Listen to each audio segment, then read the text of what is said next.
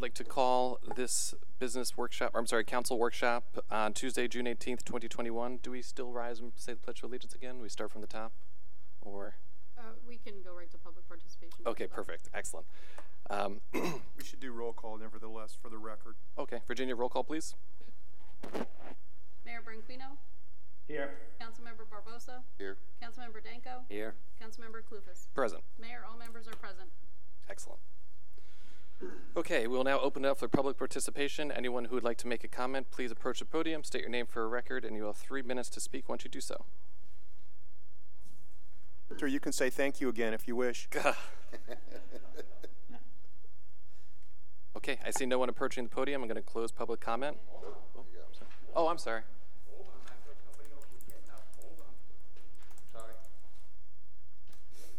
Robert McDonald, Palm Coast. The word respect, it's a pretty powerful word. And it doesn't come easy or cheap. Respect has to be earned. Last week, I publicly said that I may not agree with the council, but I respect the position that you all hold. I asked a question about this supposed list. And I asked, who was on it? Why were they on it? And how did you get off it? I had, I got no response from the city to my question. So now my question to the city is, why then was I disrespected? The few people who come here every week come because we care. We come for answers to our questions and all of our concerns. And all we ask in return is respect. Remember, your seat that you're sitting in this morning is short lived. Your time to be respected is hopefully forever. Thank you. Next speaker.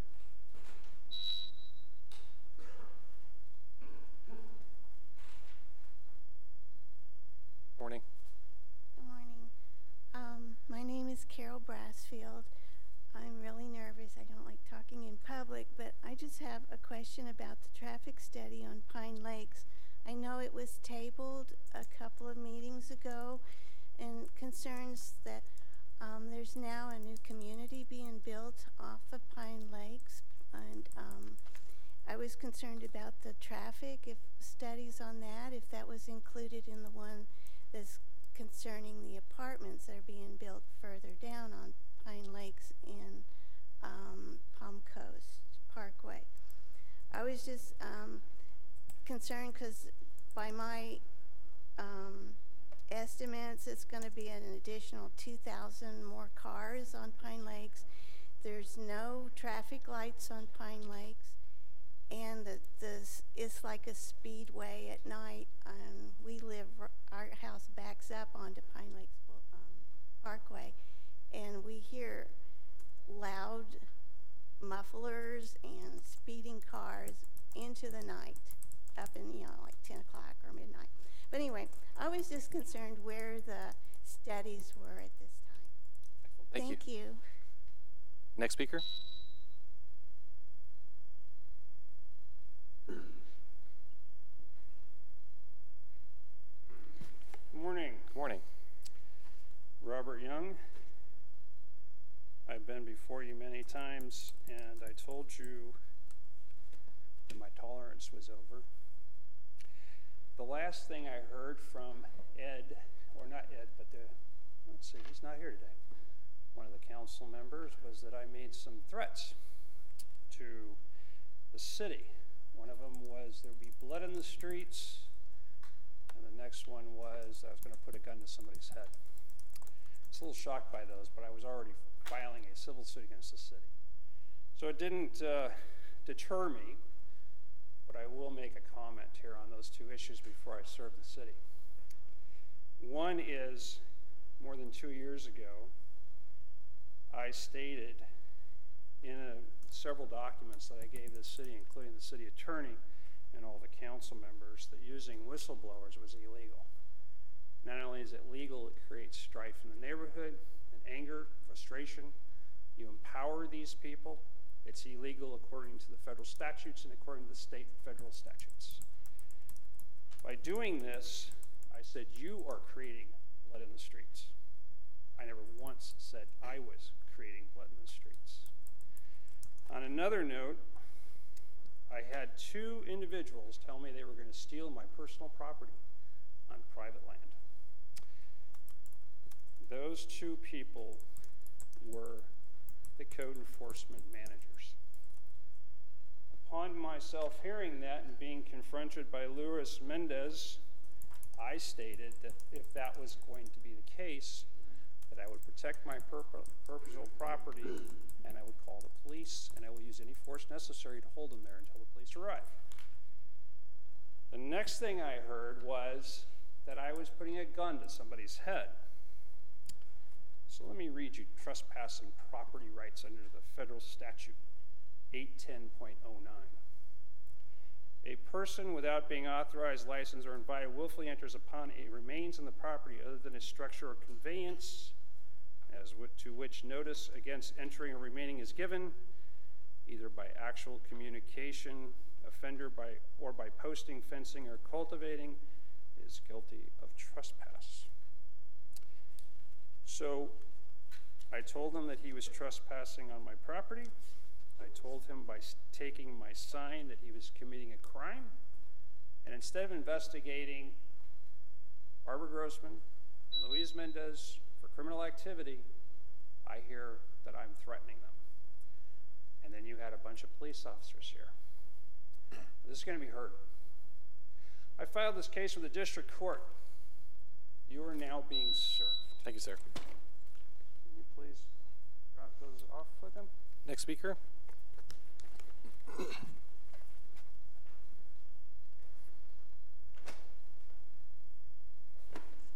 And yes, those are all papers.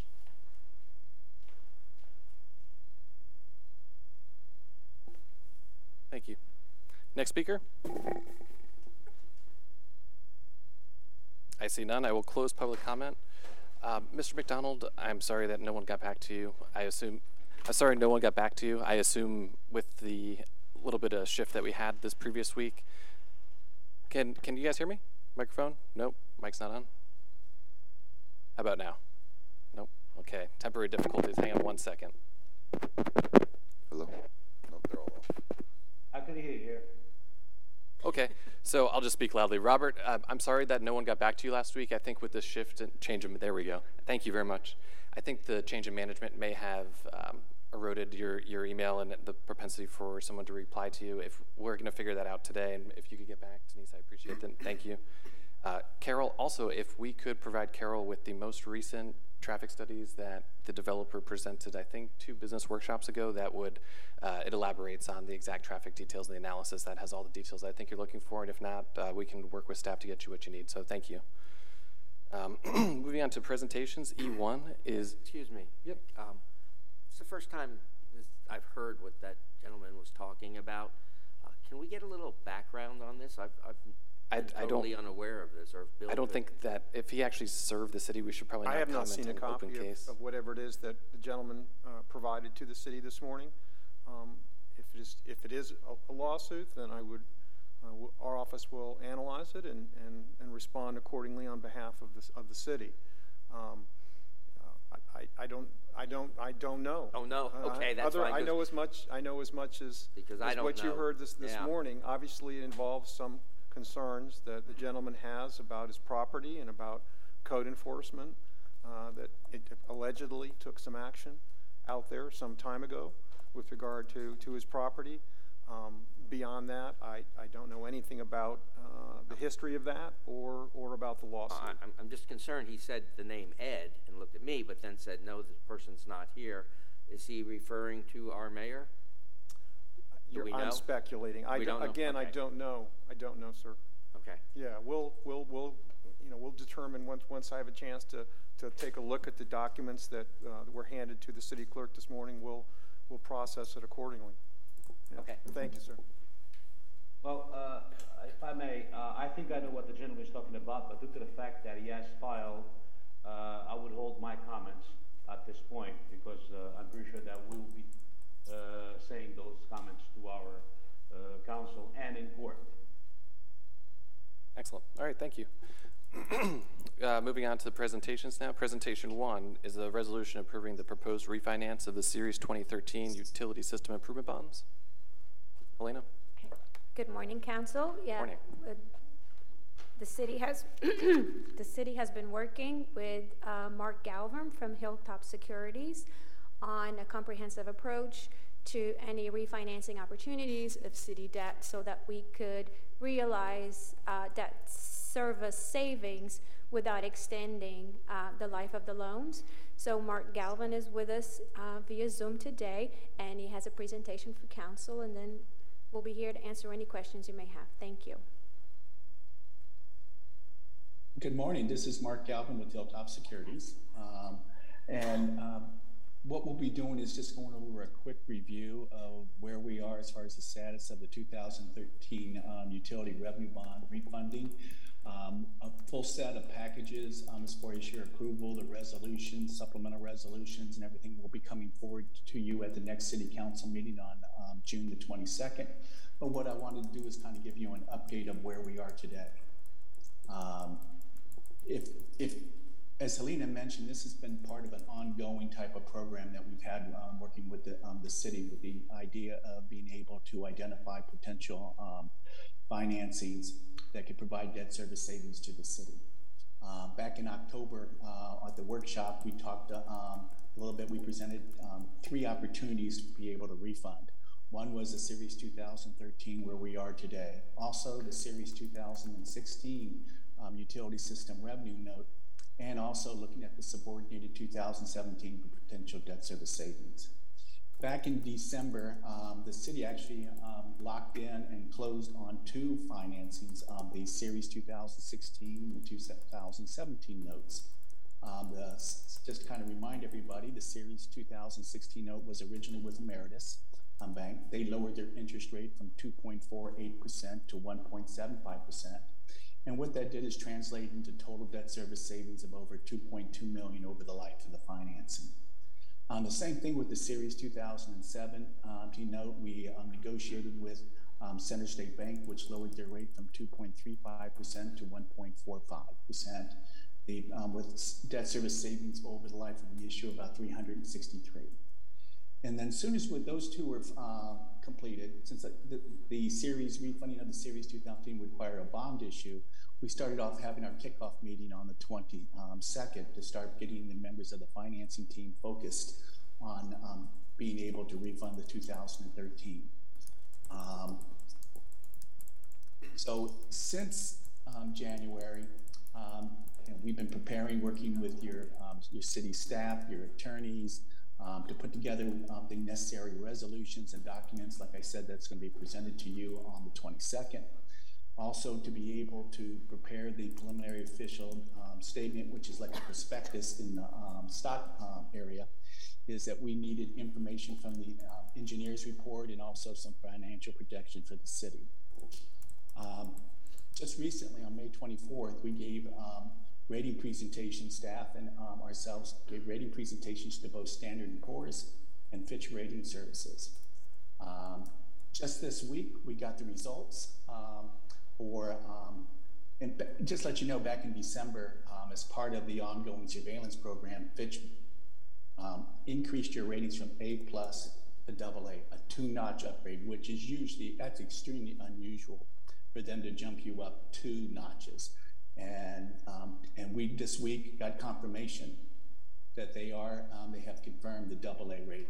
So congratulations, that's terrific rating. Excellent. In addition, just yesterday, um, we received notification from um, S&P that they are also upgrading your rating from A plus to double A minus. That's just a, a one notch uh, upgrade, but that's fantastic and will be extremely um, valuable to the city when we go for a competitive sale because you'll be double A on both Fitch and S&P. So congratulations once again. Um, also, just to make sure that when we're ready for financing, if there's an opportunity to squeeze a little bit more savings, we've also submitted some um, insurance packages to build America Mutual and Assured Guaranty with the idea that if, if they can save you additional money, we would buy municipal bond insurance. Um, this is kind of a summary of what we're going to be refunding. Um, like in, back in 2013, um, these original bonds refunded the um, original 2003 bonds, which is what they used to acquire the existing um, utility system. Um, the current bonds have interest rates ranging from 4% to 5%. The final maturity is 10 1 2023. The max annual debt service um, on that is 6 million eight, and the bonds are callable in 2023. Like I said, the um, back in 2013, they refunded the 2003 bonds. It's secured by net revenues of the um, utility system and also impact fees. And these ratings were uh, before S&P just um, gave us their um, upgrade. So one of the things that we're looking at right now is that because of the call date on them are being 10-1-2023, we can't do a traditional tax exempt advance refunding. That has now been outlawed by the federal government. So, but we can do a taxable um, refinancing. So um, that's our, our, our goal here. Our goal is to try to maximize the debt service savings. One of the items that you'll see when you get the resolution is that we have put in um, a minimum um, debt service savings amount. Um, we're refunding, we're doing what they call a partial refunding. We're refunding only the bonds that we can squeeze debt service savings out. Also, because of your high ratings, um, we're recommending we do this as a competitive sale, which is following your city's policy. Actually, not a policy, it's just historically, is that when we did the 2013, um, we were able to get, uh, we did that on a competitive basis. So what competitive basis means, we will, um, once we're, a city has approved all of the documents, we'll go basically let the um, the street know that the city has got their bonds outstanding, and then um, on um, right around the first week in July, we'll go ahead and, and receive bids for your city's bonds. Also, let you know we're not extending the life of the financing. We're keeping it the same 10-1-36. Um, all the covenants are exactly the same. And as I said before, in the documents, we're just not going to do this refunding just to do it. Um, we're doing it is that you get, maintain at least the minimum um, GFOA standard of 5%, which means on a present value basis, $2.8 million. Um, page five is nothing more than a picture of where we are right about now. Um, as you can see, the issue size will be about 62 million. Um, the savings will be close to around $280,000. Currently, um, the present, the refunding savings over the life of the issue is over 4.2 million. And if you look at that as on a present value basis, and present value being technically, even though you can't get the cash up front, this is what the cash, the value of it would be in today's dollars would be about 3.6. And then um, your refunding um, savings is 6.36%. And that's important because it goes back to that previous slide where we are saying that um, at a minimum, we wouldn't do it if it's less than 5%. So what's next? Okay, um, at the 22nd uh, meeting, you're going to receive a, a, amended and restated master bond resolution and a supplemental resolution. Um, the amended and restated master resolution is nothing more than the master documents with all the major covenants associated with it. And the supplemental resolution will deal with just this series of bonds. And with that, um, it allows for, it authorizes um, the sale of bonds on a competitive basis. It authorizes the interim city manager and the mayor to say all the required documents. And some of the attachments, which will look pretty thick, is um, on the supplemental resolution will be an actual copy or draft of the preliminary official statement, the formal um, notice of sale. Um, there's a lot of other little attachments to be able to do it in advance refunding, a registrar and paying agent agreement, a disclosure agreement, and an escrow deposit agreement. Um, and just kind of give you the further status is that once you, um, assuming that you approve it, the notice of um, sale will be advertised, the POS will be mailed, and then we'll have the bid opening on right around the July 8th. And assuming we get um, a great response, we'll move forward and close somewhere right around July the 27th.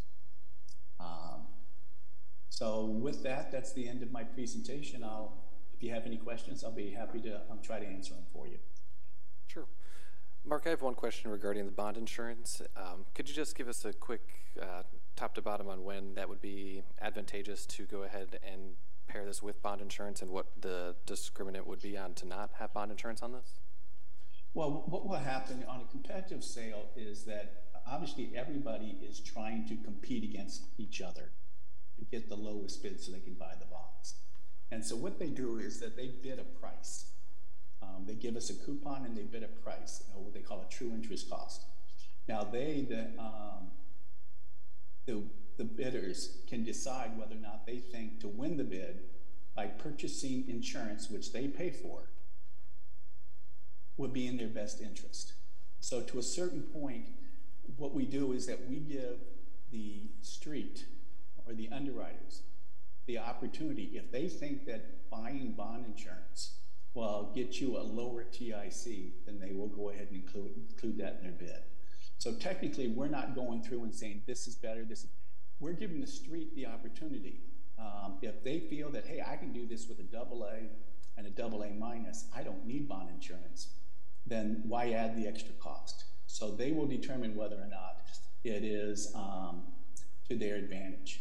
And actually, that's what we did in 2013 when we ended up um, bidding out and did a competitive deal. We gave the street the opportunity that if you thought that you can get a better deal for the city by buying insurance, you're welcome to do it. Um, you just have to pay for it in your bid. Understood. Thank you. Uh, Council, do we have any questions? I just think that for us to be uh, rated A plus and double A, it's a very good advantage for us. Would you agree with that? Oh, absolutely. What's great is that you're you just upgraded from A plus to double A minus. I mean that that is terrific. That makes it extremely strong, um, and the city should be extremely proud of the and with their staff. Um, I mean, they put a lot of work into this thing. This wasn't just something we did real quickly.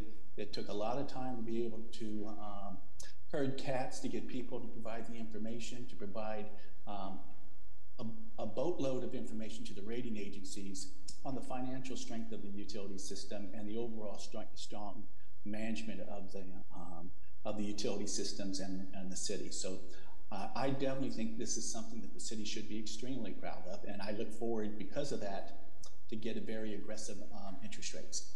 Good, thank you. Let's hope that we keep it like that in the future. Thank you. Yeah, and absolutely. Uh, thank you to Helena and Gwen and the entire team that, you know, worked so hard in making sure that we can be at that level. Council, any other questions? Councilmember Bosa, Danko? Nope. Okay. Thank you very much. I appreciate it. Mark, thank you again. Thank you. Okay, moving on, we will go to presentation two, which is an overview of property taxes and millage or our trim rate. Good morning again, Council. Thank you for the opportunity to be here today. We're going to be talking to you about uh, property taxes and the trim rate. This is in preparation for our July 13th general fund meeting where uh, we will be discussing setting up the maximum millage rate.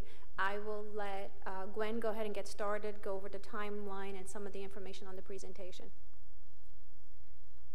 Good morning, Mayor and City Council. Morning. We're going to start with our timeline. Um, so we will have a quick review of our budget timeline. As you remember, the process started in March with workshops to review survey results, as well as the annual financial audit. We covered the year-to-date budget results in April and have reviewed fund accounting and revenue restrictions. Today, we will cover property taxes. As you can see, during July and August, you will have many opportunities to review the budgets and ask questions as we go through the budget process. So now we're going to start to talk about TRIM, which is the truth in millage or TRIM. Um, it establishes regulatory requirements. All taxing authorities levy a millage, must follow and requires full disclosure of the rates and amounts of taxes prior to levying the tax. The City of Palm Coast submits a package to TRIM for evaluation to make sure we have met the requirements. We receive a certification letter, and all taxing authorities follow these same rules set by TRIM. So this is a look at the TRIM timeline. By June 1st, the property appraiser provided a total assessed value of non-exempt property. The city of Palm Coast received an estimate of $6.2 billion, an increase in 6.55% from the previous year. But by July 1st, the property appraiser will certify the taxable value, and within 35 days of the value certification, the current year proposed maximum millage rate must be set. So what this means is July 13th, as Helena mentioned, we will bring the general fund budget presentation to City Council with the opportunity to set the maximum millage. As a reminder, the assessed millage can be reduced, but it cannot be increased after this point. So we will come to you July 20th to, to adopt the proposed millage rate. So Helena will now go through the property taxes. So determining your property taxes, there's three agencies. The property appraiser actually is responsible for the assessed value. So that determines the base for the calculation. There are um, several exemptions that are available to uh, residents, and that information determination is done by the property, uh, the property appraiser's office. The net of those is our taxable value. Um, it's kind of been established here in the city of Palm Coast that um, about $100,000 worth of taxable value is your average residential house. So uh, that amount is what is used as a multiplier in what city council sets, which is the trim rate.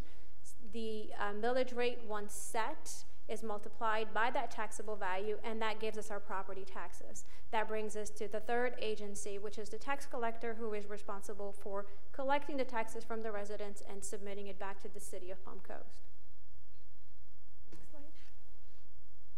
So one of the exemptions that are available, of course, is the um, Save Our Homes Act.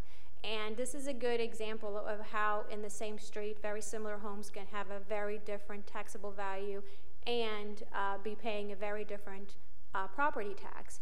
As you can see here, in year one, we have two homes that started off with $100,000 uh, taxable value. One is subject to homestead and Save Our Homes Act, and the other one isn't. So the homesteaded property can only increase by 3%. So as you can see in year three, the market value may be 150,000, but the taxable value maximum can only be 103. Um, as you see it going forward year three, that gap increases. So we sometimes get questions from residents why in the same neighborhood or similar type homes there's a difference in their uh, property taxes. It's due to how long ago did you purchase the home, how long has it been homesteaded, and what type of exemptions get applied to your uh, taxable value. And if I may just inject that, the Homesteading Act and Save Our Homes, eventually that creates an inequality between the value of the homes versus what we're actually receiving in ad valorem taxes. And it puts new, new cities with new construction not at an advantage, but when new construction is built, they are receiving that full taxable amount.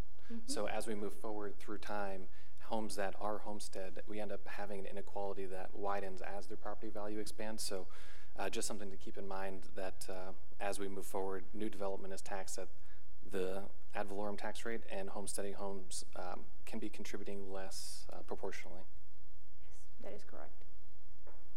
Uh, this is a look at last year's trim notice for a property with about $100,000 worth of taxable value. As you can see, there are many taxing authorities on the resident's uh, property tax bill. The city of Palm Coast accounts for about 23% of the total millage. We have it circled there, the portion that applies to the city of Palm Coast, which is in this case was um, around $450 out of the uh, 2,098 in column two. So a big portion of our taxes go to Flagler County um, as well as the school board and then a few other taxing agencies. On our next slide, we'll have a better um, depiction of how they are distributed. As you can see here, uh, you look at a dollar and you say that 41 cents will go to Flagler County, 31 cents to the school board, and then 23 cents to Palm Coast, and then 4 cents is split among those other uh, taxing uh, districts. This is a beautiful illustration of how our tax dollars are spent. So, if, as a council, anyone ever wants to show someone where your tax dollar is going, that is a beautiful representation of that. Thank you. Uh, so now uh, Gwen will take us over how are the ad valorem taxes used in the city's budget? So this is a chart of how your property taxes are used. This is from our fiscal year 2021 budget. The largest percentage is for public safety at 54% and 41% for streets, parks, and facilities maintenance. On the previous slide, we showed you that 23 cents from every dollar of tax goes to the city to provide services. That equates to $37.98 per month or $456 per year per city resident. So this chart shows the history of the city's millage rate, property values, receipts collected, and population. Now the population estimates are from the Bureau of Economic Business Research website. They provide the population estimates of the city's population every April 1st. So this information is from April 2020. According to our Community Development Department, we are close to 94,000 at this time. And the property value column there, that's taxable property value or total property value? That is our taxable uh, property value. Yes, as you can see, you look at the millage rate history, and it has been the same since 2019. Our uh, property values has been steadily increasing. We did have a jump in the 2019 to 2020, but around that six and a half percent, it's kind of normal here for the city of Palm Coast. Who gets the homestead uh, uh, exemption? Uh, homestead exemptions are if you are a resident living in your home. So uh, the property appraiser's office is responsible for collecting the information and then determining whether uh, you qualify for homestead exemption or not. Has they to- have a great, sorry. Oh, no, I'm sorry. I was going to say it has to be your, your primary residence, right? Yes, it has to be your primary residence. And uh, they have a great deal of information on their uh, website. They actually have a link and a document that allows you to calculate um, what your exemption is if you're looking at purchasing a new home, whether you have already portability that you can apply to that uh, property or not. Yep. I didn't know about that, that you could transfer uh, the portability aspect that you Yes, mentioned if you have a homestead home. part of the cal- yeah, you move to a new home, portability. Thank you. Okay, so this is a chart of our millage rate comparison of Florida cities that have a population between 70,000 and 100,000 population. The information from this came from two different websites, the Florida Department of Revenue and the Office of Economic and Demographic Research. There are currently 16 Florida cities that fall into this population range. And of these 16 cities, Palm Coast has the fifth lowest, lowest millage rate. So of course, this is not apples to apples comparison. We don't have the details about these communities or the services that they offer. I'm going to go ahead and say Boca Raton's property value is just a little bit higher, even if we don't have those details. yes. Is there, is there uh, anything we could do? I had someone ask me this question for veterans for the um, exemption, the homestead exemption. Uh, that would be with the property appraiser's office. See, the city of Palm Coast can only set the millage rate, the actual taxable value, and the exemptions are set by the property appraiser's office. So the best thing would be to direct them to the office or to the website. Thank you.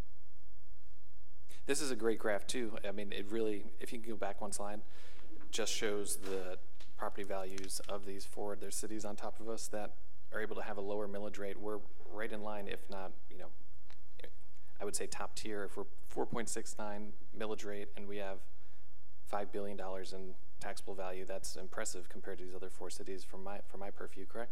Yes, and with that population at 90,000 in that case, but we're over that threshold now, so, yep.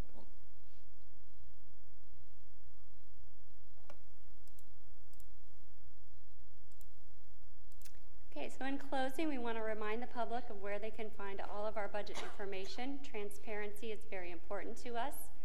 As in previous years, we've set the fiscal year 2022 budget preparation link on the city's website. This is where we will post all of our presentations, budget timeline, and any supporting documentations and worksheets that detail department budgets to the level of salaries, benefits, operating expenditures. We will work with the communications team to make sure we are keeping the public updated on where to find all of this great information. As a reminder, we will be back on July 13th. So do you have any questions? Council, any questions? I just want to be clear on this. I will not be voting for any tax increase. I expect our taxes to be the same. So that's going to mean a millage rate rollback. That's the only thing I'm going to vote for. Please keep that in mind. Fair enough. Councilman Barbosa? No. Um, Councilmember Aquino, if there's any comments? No, not at this time. Okay, and I would just like to thank Helena and Gwen, and I'm hopeful that when you come back on July 13th, that we can have a conversation that uh, doesn't deal with absolutes and that we see all perspectives. Thank you. Thank you. Okay, presentation E3. We're going to discuss our city manager search. Morning. Good morning, Mayor, Council. It's a pleasure to be here today. Um, at the last council meeting, there were some questions regarding an executive search firm. So as many, as with many processes, there's a starting point, and I would like to take a few minutes to give a brief overview of the history and the timeline of the previous process. Between January 2018 and March 2018, Council had one-on-one meetings and gave direction and feedback on their criteria for an executive search firm. In March 2018, a request for solution, RFS, was sent out. The city received responses from four firms. After ranking the responses, Council selected two firms to give 15-minute presentations. The two firms selected were Strategic Government Resources and Springsted Waters. In June of 2018, the RFS was awarded to Strategic Resource, Government Resources, and in December 2018, the advertisement for a new city manager was launched. And March of 2019, the um, semifinalist candidates were chosen, and the new that city manager started in uh, the, select, the selected candidate started in a, uh, April of 2019. So I would like to talk about four options for council to consider. I'll give a brief overview of each option. So option one, request for solution, which is an RFS for a search firm. Option two would be a request for a proposal, which is an RFP for a search firm. Option three is internal search conducted by staff, where staff would take council's direction and place ads, approved ads, in various government publications.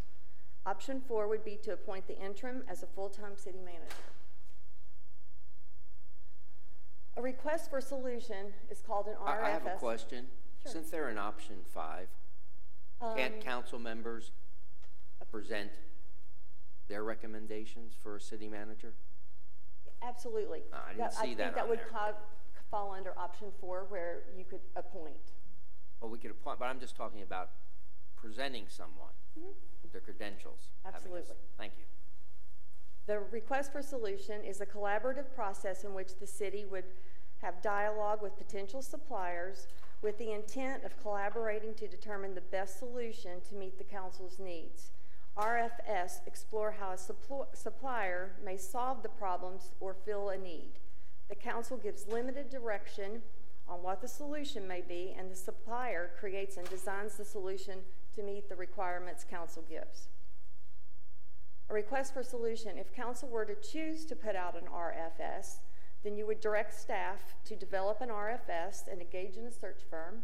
The staff would present the RFS, and then a resolution would come before council for approval. Um, the previous search firm that they had chosen, the uh, Strategic Government Resources, was chosen from an RFS. An RFP which is a request for proposal, evaluates the merits of each vendor compared to one another. It is used to obtain pricing as well as detailed descriptions of services, methodologies, program management, costs, and other support provided by the supplier. RFPs dictate the structure of the competitive bids.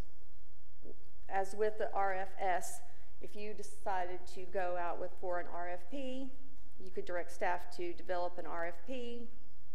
Uh, we would bring that before you, and uh, you, we, we would uh, put the RFP, which gives comprehensive descriptions of the details. Option three costs how much? Um, option three was between 25 and 60,000. That's for in-house? Oh, for in-house, no. Yeah. For, I'm sorry. In-house was uh, advertisements. So that's, we were um, guessing no more than 8,000 for ads, depending on where you wanted them placed. And if I can just chime in, the I honestly feel like, um, and maybe we maybe we should continue down the options. I just wanted to say my experience with the um, firm that we selected last time. I feel like the candidates that they are pushing are basically in a churn of the city manager role. You know, they are basically headhunters and filling slots. So I just wanted to say that I think we have staff capable of doing the same type of search that these firms are performing it without the thumb on the scale, you know, trying to promote the individuals who are probably paying for their services to be placed as a city manager somewhere. I fully agree, and They didn't do such a good job they didn't do such last a good time. job last time, let's be honest. Yeah, I mean, I we that was a, I think it was a five five to zero vote, and Wow. yeah, and, and I would say that the candidates Didn't that were include produced my vote, or Councilman Barbosa's vote, for Yep. sure. different time, But different let's place, save the right? money. Totally agree with that. I would say that I was disappointed with the resumes that they had produced for the first round, and that's what really uh, opened my eyes. Was I wasn't certain that the spelling errors and grammatical errors in the resumes that they produced in the first round justified you know the level of service that they said they were providing. So just a little history. I'm sorry. Oh, no. Um, so if um, you was to, were to decide to go out for an RFS or an RFP, um, there's a few elements that would need to be considered. The scope of service, which outlines the project, the tasks, the documents to review, and these are all at council's choice. If you decide to do an RFS, you would also need to consider the evalu- evaluation criteria as well as the evaluation process in, in the ranking and selection as well as feedback regarding the city manager's candidate profile on the qualifications that you would like to see in the candidates brought before you. A scope of service. Typically, the selected consultant is an expert in local government recruitment who provides professional recruitment services. The scope of services traditionally include collaborating with council to develop ideal qualifications, characteristics, and priorities for the city manager. Council's vision and long-term goals should be incorporated in the RFP, and the budget impact should be considered. Additionally, a realistic guideline for recruitment process and job placement should be decided. In the previous RFS, the evaluation criteria was based on experience, past performance, ability to collaborate, facilitate, and ability to reach a broad target uh, market. The projected cost and innovation and creativity was also considered. Council would be or is the evaluation committee and is based on the ranking that they would shortlist and interview and pick the top firms. This is all at the ch- uh, council's choosing. So, in conclusion, there are four options, five. Uh, the option one is the RFS. Option two would be the RFP, which is cost between 25 and 60,000, we're estimating. Internal, uh, option three would be internal, where the staff would facilitate the requirements set by council, and uh, we estimate that to not to exceed $8,000. And option four would be to appoint the interim as the full-time city manager. And option five would be for council to bring their candidates, I guess, before the other council. And it may be best that if we have individuals who we want to bring forward and present to the council, that we put them through a process that we establish as our council so that they all flow through the same workflow. Great. I think that's pretty fair. And also just, uh, I'm leaning towards option three, and I'm pretty sure that's what we're talking about. And the, the $8,000 would most likely be advertisements through things like LinkedIn and Dice.com and the Monster. That's Understood. correct. Mhm. Okay. Okay. Any questions? Oh, questions? Uh, s- comment? All right, Councilman Branquinho? Well, uh, this is a tough one. And reason why is it a tough one? Because it has to do with transparency. And that's what we just not long ago won the award for transparency. Uh, if you remember, a couple of years ago, uh, a county commissioner brought in a friend. Turned out that he was all right. But he heard a lot of criticism for that. He heard a lot of criticism for that. And I feared that we just go blindly into uh, not at least seeing other people. I think we well served, to be honest with you, right at this point. But in order to keep it transparent, I think we ought to see uh, what other people have to say, and if they want to apply for the job, apply for the job. Now, for us to propose someone, I'm not saying it's unethical, but I don't know how trans uh, transparent that would be. Thank you. Yep. Thank you, uh, Mayor Rinkino. I would also just like to note that I thought we had a great example of um, our staff and the quality of individual that they can select uh, with Brad Clark earlier. I mean, that is to the T something that we should be proud of because 28 people all are unified on choosing a leader. That really shows that everyone's going to be able to work with them. And I think that we're all proud of our city staff and we know that they have the ability and they're very capable of weeding someone out because they know their jobs better than us as a council do. We, we have, we're high level, we, we deal with the city manager, but for them to be able to have more of an opinion on who they think that they can work with and for and unify a team is really important to me on this go round. I think, I think that's where we'll have a lot of strength and transparency. If you put this person through the same process, even if it's one of our own uh, recommendations, I think that's the cleanest, most transparent way that everybody um, can get through this. I, think it's our job pick their boss. You don't get to pick your own boss. So I fully disagree with that. Yeah, I'm, I think that this is a leadership role and that the people who are going to be reporting to him should be involved. I d- I'm not saying that we. I don't ever recall in corporate America getting to pick my boss. Honestly. Oh, I recall many times it being a, a senior engineer interviewing our, our s- engineering management team. Perhaps we were in different corporate Americas. Okay, thank you, staff. Um, presentation four, resolution approving the purchase of ESO software.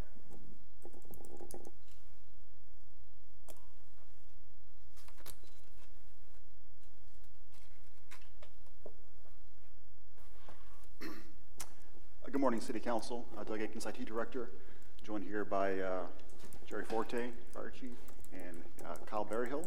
And we're here to present with you a recommendation to purchase software. Good morning, Mayor and Council. Morning. Um, I'd like to start this discussion off about, uh, this process started two years ago, and at the time I was part of the Public Works Division and uh, the Fire Department at the same time while we were transitioning to hire Matt Mansell. And I, I, I start with that story because we had some of the same concerns in both departments, and it was addressed to somewhat in the GFOA report for the RF, ERP, but it was we're the end users.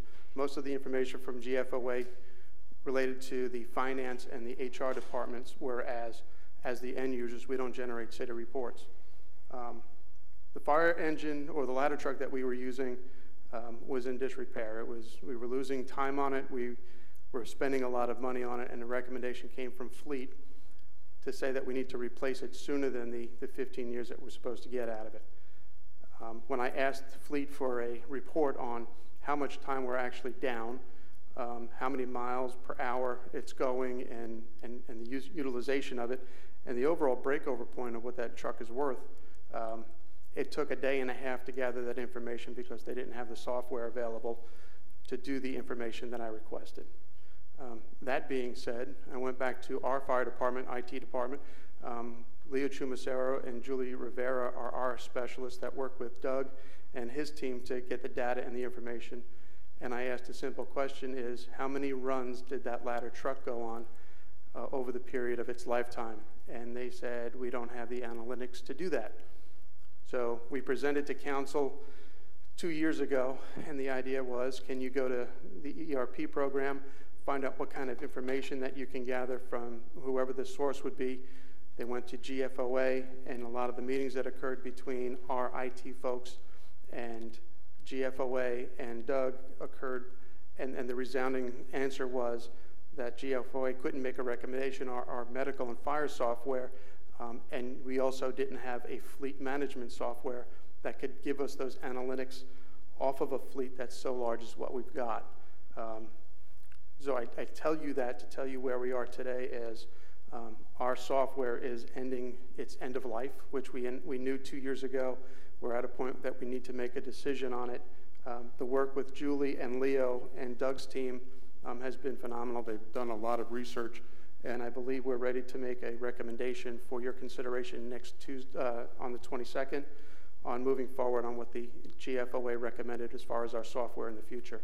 Presenting will be our interim fire chief, Kyle Berryhill, and he'll take it from here. Good morning, Council. Morning. Morning. So let's talk about a little bit what a record management, management system is um, with regards to the fire service. So every time a crew responds to an emergency, we generate some records. Um, and it usually boils down into uh, a couple of different categories. First, every uh, incident generates a fire incident report. And then if there's a medical report associated with that, that would be a different or separate report currently, um, and additional requirements for data and information. We also use our record management system for our inspection process. And so um, as we're generating these reports and collecting this data, um, we're required to share this data with some of our partner agencies, our transport agency and Flagler County Fire Rescue, um, with our local hospital providers, um, and with the state of Florida, both medical and fire related. And then we also choose to participate in the National Fire Incident Reporting Systems, and by choosing to do so, we become eligible both to be a part of the National Fire Service conversation about what's best practices, and also um, to be a part of, uh, it makes us eligible for federal grants, and we've gotten quite a few of those in our time. Additionally, we use this data to produce, to predict our future needs, um, to continue, continue to ensure that we're maintaining our quality that's required by you and our citizens, and to overall improve the health and safety of the city of Palm Coast. We can go ahead, Doug. So this is the volume kind of of the data as we're looking at here. In 2020, fire programs processed 918 calls per month, um, 11,000 reports annually. We continue to see that rise. We talked to you guys about that when we presented our 10-year plan. Um, in 2021, we've processed 818 fire inspections. We do an inspection on every business every year currently. We're actually working on making that process better. And we've done a lot since Captain Holmes has been involved to be better uh, to our businesses. That's our goal. Our goal is to always help them be safe. That's what we want. And we've had 929 citations where we've helped them to get better and be a little safer. In 2020, Documed processed 9,189 records. So you see there's not quite the overlap between every medical report and every fire report. There's a fire report every time there's only a medical report when it's necessary. So that's a total of 21,030 records processed by both applications. Go ahead, Doug. So every call goes into fire programs, and we utilize that on a dedicated server right now. I don't know if you guys know, but there's some new technology called the cloud that's a little bit better than stuff like that. Heard of um, it. Fire programs will no longer support the current software, and um, and it it's creating for us a lot of uh, it creates a lot of additional staff time for us to do the analytic work that we want to do to make the best decisions for our citizens. Um, Documed is the warehouse for all EMS. Oh, I didn't say fire programs has been our program since 1998. We've, we've gotten a little bit better since then. Documed has been the warehouse for, Documed is the warehouse for all our EMS uh, uh, reporting since 2020. And so, like I said, every fire call does not require a medical report, but um, we do do a medical report for every call. And there's some confidentiality issues associated with our medical reporting, ensuring that we're doing the right thing by the people who, in their time of need, called for us. And we also want to maintain continuity of care. So when they leave us and they get into the rescue, what happened and what we saw needs to also go with them to the hospital. And then the hospital is going to need that data too. And that's one of our challenges today. So go ahead.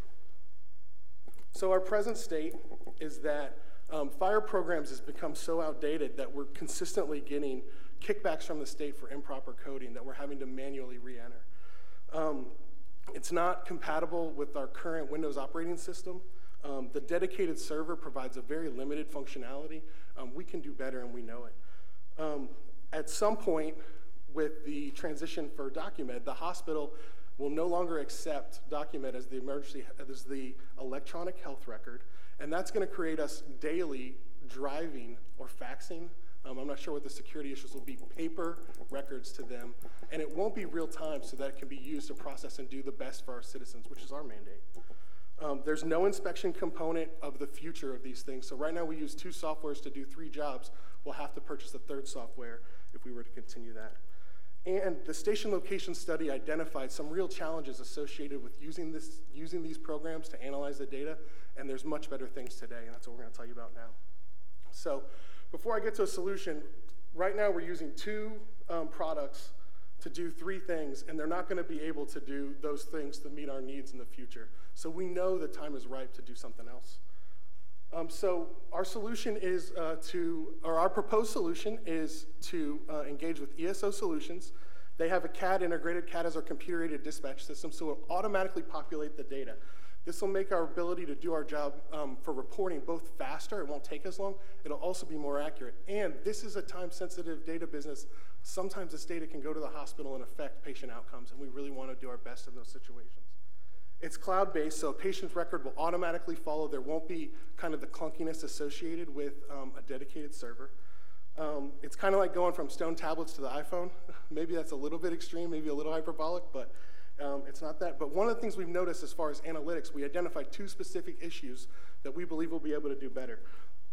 One is the second call in a zone. So when Engine 21 goes somewhere and then their neighbor or across the street has another call. How do we do in those situations? We can't isolate that. We have to find it and figure it out, and it's really a challenge for us right now. And we wouldn't say that we know exactly how good we do. And the second is when there's a multi-unit call in the same district around the same time. So when one incident eats up two or three or four of our units, how do we respond to the next available time like that?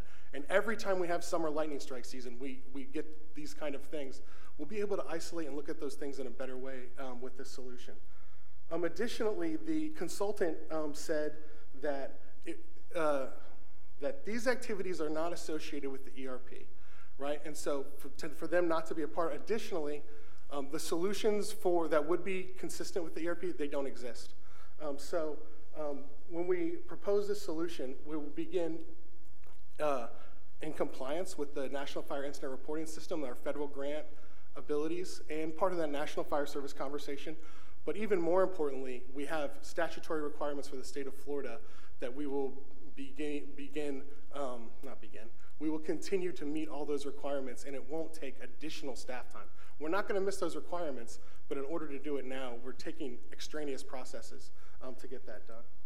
And the most important thing is that the continuity of patient care. When you, when you or your family calls and asks for our help, um, we're going to be able to go and worry about that, and then the data is going to follow because that's, the, that's how it's processed to do. It won't have to be separate and it won't be late. It'll be on time. Go ahead. So our recommendation is um, that we migrate to the ESO platform. It'll be one solution for fire, medical, and our inspections. It'll comply with the state requirement for reporting and the data sharing that we have to do with our medical partners. It'll also enable us to be a part of that NFIRS conversation that uh, makes us federal grant eligible and part of the fire service best practices conversation. Um, and then finally, um, it'll dramatically increase our analytic capability. Um, uh, Councilman Klufas mentioned how data-driven Chief Clark is. I've been a direct effector of that. Uh, I've gotten to experience that greatly, and I can't imagine what he's going to be able to do to make us great um, with this type of analytic abilities. And uh, I'm going to go ahead and pass it to Mr. Akins, who's going to uh, tell us a little bit about the finances. So as far as the, the cost goes, uh, there is a one-time cost of $17,000, $995, uh, and that's to set up the platform as well as to migrate the data from uh, fire programs and DocuMed. Um, $15,097 uh, $15,097 is the prorated amount of the annual cost that we pay this year. And with discounts, the total we're asking for is $29,958. Um, we have $30,000 in the IT software contingency fund, and we're seeking council approval to move that out into our software fund for the purchase of this. And $30,000, uh, 195 is the annual cost this will cost us in the coming years. From a software perspective, um, looking at how this integrates with other software and the analytics will give us, uh, I can wholeheartedly recommend moving the fire department to ESO software. Thank you. Excellent. Council? I just, uh, I think, I have a question for the chief. Chief, uh, if we, uh, if you get to enter that uh, ESO platform, uh, would that help with the CompStats and your CAD system? So there isn't essentially a CompStat for fire service. Um, he's referring to a system that was developed in New York under Mayor Giuliani in the 90s that really had a lot of effort in um, a great effect in reducing their crime rate on a day-to-day, uh, changed New York City dramatically. Um, and is the model for policing in the, in the country. But it would create for us the ability to do CompStat-like things, um, Mayor, and we're really excited about that. Maybe to see if something comes up in, a, in an area, we, we see like a hot spot, and we could affect it a before rather than an after, and, and, and uh, save lives uh, in that way. And it would be tremendous for us. We're really excited about the opportunity. Excellent. Thank you. Councilman Branquinho? Or, I'm sorry, Councilman Barbosa? Anything to help save lives. Councilman Danko? I, I think this is an excellent choice. Uh, just one question, this annual cost, this yearly cost, is that a fixed yearly cost? Is it for five years? What's the range on that? Sorry. And will these folks, I assume, be upgrading this software as we move along as part of that cost? Uh, Because it is cloud-based, it is upgraded on their end, uh, so there's nothing we have to do for upgrades, and all that cost, again, is incurred by them of the maintaining the software and keeping it up to date. Uh, The contract, I believe, is a uh, five-year contract, um, so that cost would be fixed for five years. Fixed for five years? Okay, thank you. Excellent. And I will add that I'm excited that we'll be able to model our data in a way that will be optimized to be able to allow federal grants uh, participation, and also the time it's going to save. Um, I'm sure there's countless number of hours. I, with the data models that I have seen from the fire department, I can't begin to imagine the pain that it must have been to get the data out into a manipul- manipulatable state. Uh, also, you mentioned sunsetting uh, the current Windows operating system, and for other council members, that's that's really important because when Microsoft starts to sunset their operating systems, does this stuff run on XP or something ancient like that, Windows 7 or something? Fire programs? Yeah. It's, it's, uh, it's pretty old. I was Yeah. on a support call I with a think guy a DOS. few weeks ago, yeah. Fair enough. And what happens, uh, Microsoft will no longer offer security patches for these systems, and they become an attack vector for other type things like these ransomware attacks and stuff that we hear about in the news. So the term sunsetting doesn't sound that scary, but it does open up a whole other attack vector that I'm happy that we'll be closing with this too. So thank you. Thank you. Thank you. Okay, moving on to presentation number five. It's an ordinance about slowway road closure.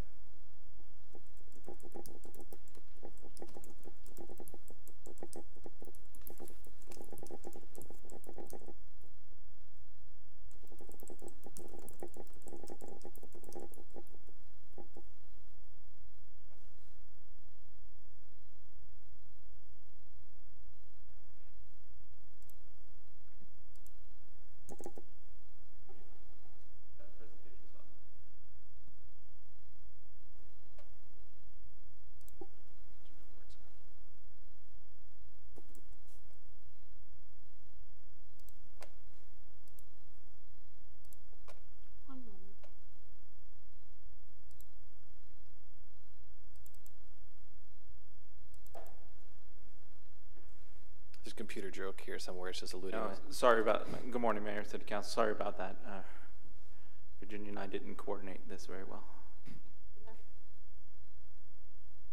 Yes. It was stuck in the inner tubes.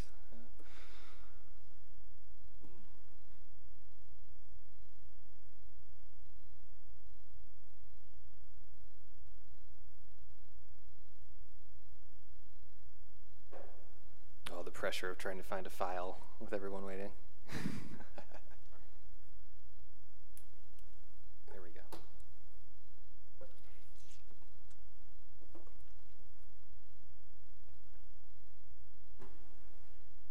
Okay, good morning, Mayor, City Council, how are you? on. Sorry, sorry about that. Okay, uh, so, um, Slow Way, you're all familiar, we've, um, seen you several times. Just a little bit of a recap, our first reading on this was on February the sixteenth, and then we came back in, uh, March, uh, for the second reading, and, um, we were asked to coordinate, uh, with Flagler County and also look at some different options, and that's what we're going to provide you today. So um, Ms. Bevan and, and I met with county administration on site on uh, May the 9th. And a summary of that meeting was that the um, county didn't have any objections to the closure of Slowway and uh, they would um, work with us on a signing solution. Basically, we would provide the the sign locations, the solution, and the signs themselves, and, and county staff would install them at the locations we requested if you uh, would like to close Slowway. Uh, we also talked about the truck turnaround that had, had been considered a few times.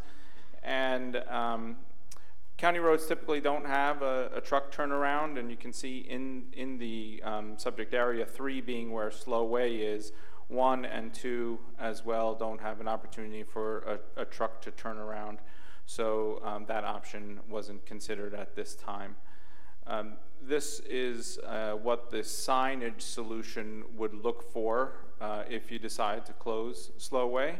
Uh, no outlet signs at uh, the entrance to 325, uh, just off the roundabout and then uh, four additional no outlet signs at the corner of 325 and 330 to indicate to drivers that there is no uh, way to uh, continue out. We also took a look at um, our truck route ordinance, and um, Seminole Woods Boulevard is included in that. And we could uh, install uh, road signage uh, for um, a truck route if you prefer and um, we can have enforcement of that on the city's roads. However, the county does not have a truck road ordinance, truck route ordinance. So um, signage and enforcement would uh, not be possible on the county portion of the roads. And uh, so conflicting enforcement could be an issue. Uh, this is um, a photo taken at that meeting with county administration. Um, as you can see, we continue to see, um, see damage from uh, large trucks going through this area. That's the corner of Slowway and Slow Drift. Um, you, you know from pre previous presentations, the stop sign has been hit several times. That is a new stormwater pipe that was installed in April to help with drainage, and it's already um, indicated some uh, damage to the concrete portion on the top, and you can see the ruts in, in the um, swale already. So um, this just being a workshop, we're just going to provide you with some options, um, and then we're scheduled to um, for a second reading on July the 6th. Now, if you would like to make no changes to Slow, Slow Way, obviously we don't need to bring it back for second reading. Um, if you would like to um, go the, the truck route signage way, uh, again, we would not have to come back for a second reading. Uh, staff can do that if you'd, if you'd like. Uh, but if you would like to continue towards uh, the closure of Slowway and the coordination with the county, uh, then we'll bring the ordinance back to you for second reading on July the 6th. And that is all I have. All right, Council, do we want to flush this out? Uh, comments? It's my opinion, and I'll go first. The proposed uh, council options, I think if we were to take action, and I'm hopeful to hear all of our opinions, that we would probably go with option C, then B. We put the signage out there, and I think the plan for the signage may even be able to be improved with like a road closed ahead sign instead of no outlet. Just something that's really obvious, like right after you turn onto that road, so the truckers Over traffic. Yeah, I, I fear just that no truck turnaround is totally understood, especially because the county doesn't really have any, you know, set rules around that. But backing all the way down, that would be ter terrible. So to alleviate that in my head, I think it's reasonable that if there was a sign there that said no, no through traffic or road closed ahead, almost right at the beginning, so that you know, fair warning. See it at the beginning. Yeah. we close the road. And even And the then- no outlet sign isn't like scary enough. Almost like road closed is. I, I'm just curious though. I mean, at some point, doesn't the county need to address that? I mean, it's, it's theirs, right? Uh, no, sir. The slow is ours. No, address the, county- the turnaround county on the road. county Oh, road. the- That's their problem. Yeah, I mean, in discussing with county administration, we could put a variable message sign out on um, out on US one to or at, at the entrance uh, of But uh, have they given any 325. thought to actually creating a bit of a turnaround at the end of that road? No, it's th- that's not how their roads generally operate. Their problem. And uh, if just speaking of amongst our council members, now that this is um, a little bit, you know, more calm discussion, the individuals from that area that brought items forward, a lot of those seems like they, they could be alleviated and they weren't necessarily like the worst of the worst uh, uh, situations that were put in if they had to go through our, our fence uh, with the roundabout. I didn't see too many issues personally. I know that they were very adamant about that, but in my humble opinion, they still didn't outweigh the non 0% chance of a child being injured on that corner. I fully agree. I think we need, well, so we're going to bring this back July 6th Yes, sir. for a vote? Yes, Is sir. correct? Oh, I think, Uh, I think it's I may. time we take action and close that road. Okay, if I may, uh, I saw, uh, Jason, you showed the picture of some damage done. I, there you go. If you go to Eric and East Hampton, just about the same. And I talk about Eric and East Hampton, which is where I live. My problem, my concern with this, once again, goes back to safety. and goes back to safety, strictly safety here.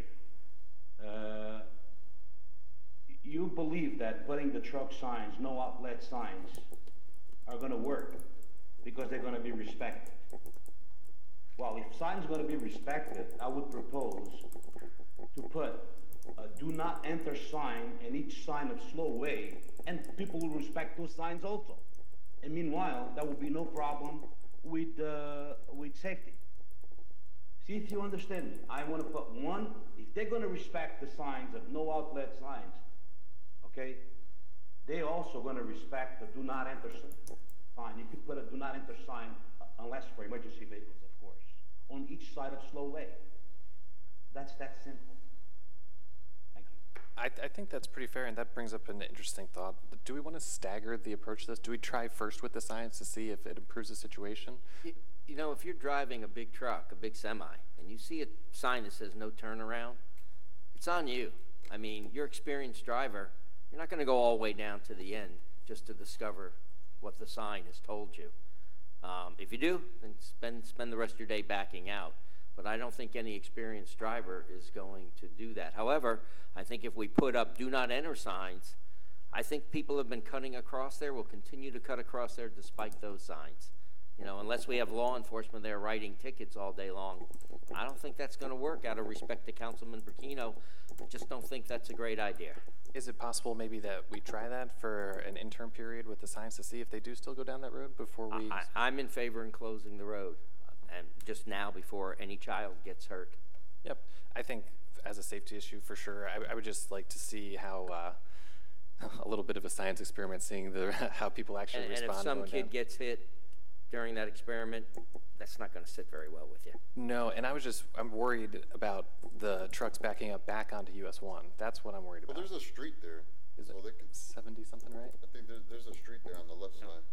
Okay. But I mean, they are professional drivers. Allegedly, yeah. I see uh, them going around that stop sign, so professional to a degree. And the rest of us can't drive, and the rest of us don't respect signs, can't drive? Is that what I'm hearing?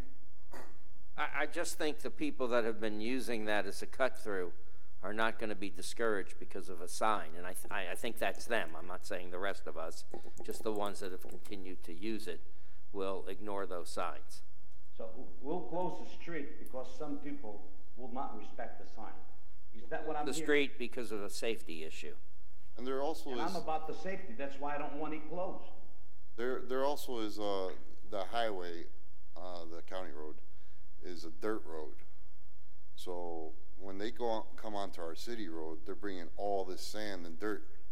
I don't know if uh, any of the councilmen ride a motorcycle, but when you give a little gas on sand or dirt, you will fall. I mean, Did it in my so- youth. I don't so do it I don't know if, if that county is gonna. Um, are they planning to pave this road anytime soon? Uh, we didn't discuss that. Yeah, that might be something we want to ask them because it's it's it's a big concern to me because I, I ride a lot, and on- once you hit that dirt, and, and I've heard that the bar or whatever restaurant on the corner they have a lot of uh, bike bike week uh, festivals, so it's it's a pretty big concern. Bikes cut, cutting through there and hitting that sand patch, it's not fun when you hit it. so it, it's I mean, got to think about that. Okay, I, I'm willing, um, if we wanted to try to come to a, a compromise here, we don't want to try the signs first and see if the psychological issue of the signs maybe maybe it'll work, maybe it won't. I don't. Okay. Any other questions, comments? Okay, moving forward. Thank you. Thank you. Thank you, staff. Uh, written items, we have a resolution approving the 2021 FIND grant for the waterway cleanup. Florida Inland Navigation District. Morning. If I may, um, this is a standard agreement with the Florida Inland Navigation District in support of our annual waterway cleanup, a much anticipated cleanup for now it would be 14 years if council does uh, support it going forward. Um, Jordan Myers is here to answer any questions that you may have. Morning. So yes, um, we're gonna have the waterway cleanup again. It'll be on September fourth, I believe. I have the date correct. Um, it's gonna be a little bit more involved than last year. Last year, we are all social distancing. It was just pick up and, and go clean up on your own. So we will have a little bit more of an event this year, but not our full-blown usual event. Um, so it will be more of an event for, for citizens and slowly getting us back to, back to the normal event. Excellent. I personally look forward to the results. It's always interesting to see what they pull out of the intercoastal, and it, it's uh, incredible. I'm incredibly proud of the thousands of pounds of trash that we've removed from the intercoastal. So thank you to you, staff, and all the participants. And I'm I'm hopeful that in a non-COVID environment, we'll be able to get even more people back out there. Absolutely. Uh, council members, do we have any questions or comments for staff? Okay, thank you very much. I appreciate it. Look forward to seeing out there uh, tentatively uh, September 4th, you said? Yes. All right. Thank you. Okay, moving to public participation. Anyone who did not speak on the front end of this meeting can participate, come up to the podium, state your name for the record. You'll have three minutes once you do so.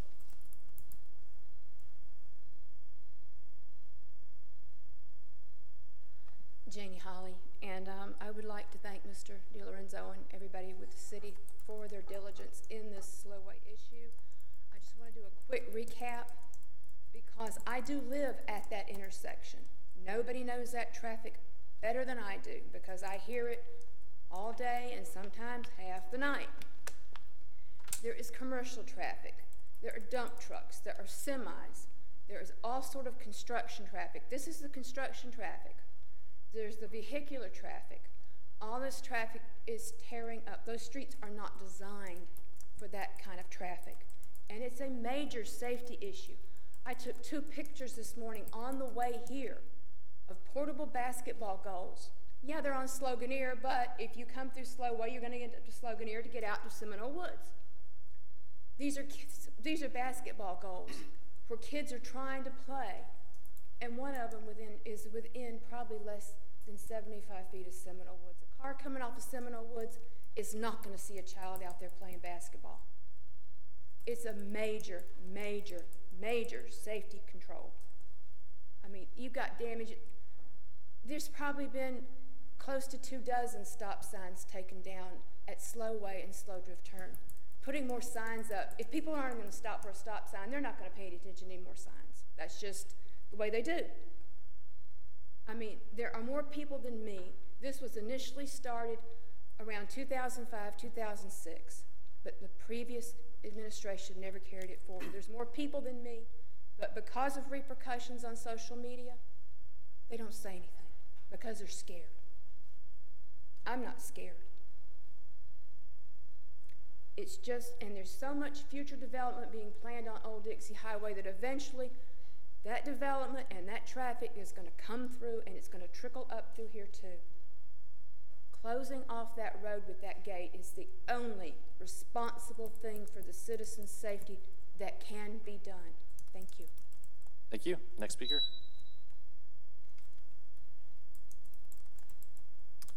I see none. I will close public comment.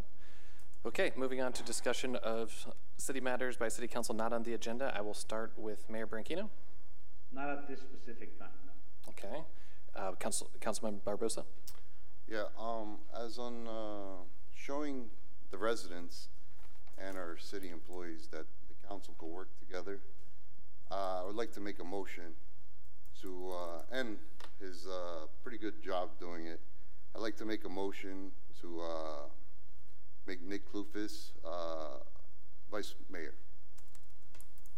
appreciate the motion, but this is a workshop, Okay, I'll do it. so we can't do it today. I'm, All I'm right. so sorry. I'll do it I on the would, lo- next I would love to facilitate that, but uh, we need to do it at a business meeting. Did grow two sizes. That's really good. Thank you.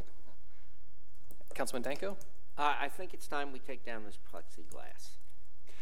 And, and on a note to that, I was also thinking um, pre-COVID when we had our workshops, we used to sit back at the table that was back there, and in my opinion, it creates a much more personal, like I don't want to say intimate environment, but more of a casual, like conversation type environment. I feel very formal, and it's hard for me to. Especially with, but I also think it's time we start broadcasting our workshops too. Because I understand sitting back there, we only had audio. I understand now, even though we have the cameras, we're not pumping these things out. I think, you know, I don't mind sitting up here if this stuff's gone.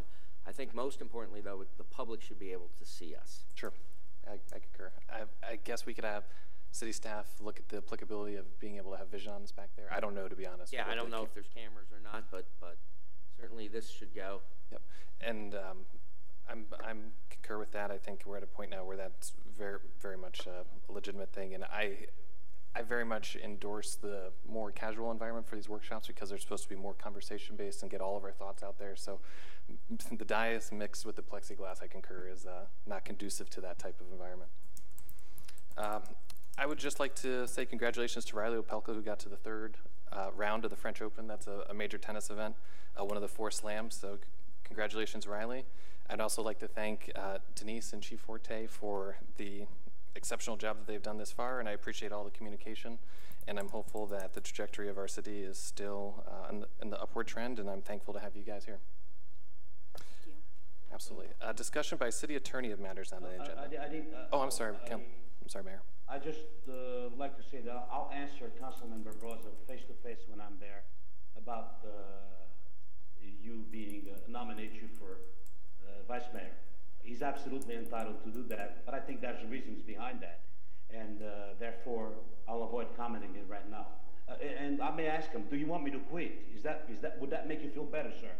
And that's my comments for now. Because I say it face to face. Thank you. Fair. That's interesting. Just if, if I may, and I don't want to speak for, um, for the council members, my understanding, it's my understanding that it would be, um, uh, Mr. Mayor, you would continue to be the, the acting mayor. It would be for Mr. Klufas to be the, the acting vice mayor. Uh, they had a chance to vote on that, and they didn't want it. What changed? A- Again, this is a workshop, so we can discuss this at the next Very meeting. good. Okay, uh, discussion by city attorney of matters on the agenda? No. And discussion by city manager of matters not on the agenda. This is a big one. Anything? I do. Perfect. I have uh, two items. So the first item is thank you to the fire department. Over the weekend, I understand that we had staff at Lowe's and Home Depot providing the disaster preparedness guides. And as I'm sure all of us are aware, we are in hurricane season. So please communicate. I hope our citizens are listening that it's time to plan and prepare and get ready for hurricane season. Um, the second item is also safety related. We did get an update from Flagler County EOC about the pandemic and the status, and I'd like to turn it over to Chief Forte to provide us an update. Thank you, Ms. Bevan, and Council Mayor again. Um, Over the weekend, we were informed by Jonathan Lord that the local state of emergency will end as of yesterday. Uh, He sent out his last situation report on June 4th. Yay, it's over. We're moving forward. Um, One thing that we need to recognize is the work that Jonathan Lord has done uh, for the past year and a half. Um, Tirelessly dedicated. Um, This individual has led this county moving forward, um, trying to keep up with everything and keeping everybody informed. And uh, we all owe, as a county, Jonathan a, a debt of gratitude for what he's done. He did announce that the, the three vaccines, Moderna, Pfizer, and Johnson & Johnson, are still available. Um, you can go to the flaglercounty.org site um, forward slash COVID and get a list of locations of where you can get a, a vaccination if you so choose. Um, those will, rem- will continue to be in, available. Um, as for the hurricane season, our Palm Coast team, comprised of um, Thomas Goney, who's one of our captains, and Bill Carrick, who's our firefighter, um, have a background in emergency management and will continue to work and support Jonathan Lord in his endeavors. Um, we are hoping that we don't get a hurricane this year, um, but I know our team is going to be working with Jonathan and hopefully um, have a safe year and work with them together. So that's all I've got. Thank you. Thank you. That's it? That's it. Awesome. Entertain a motion for adjournment? I'll make it. I'll make that motion. All right, we're free.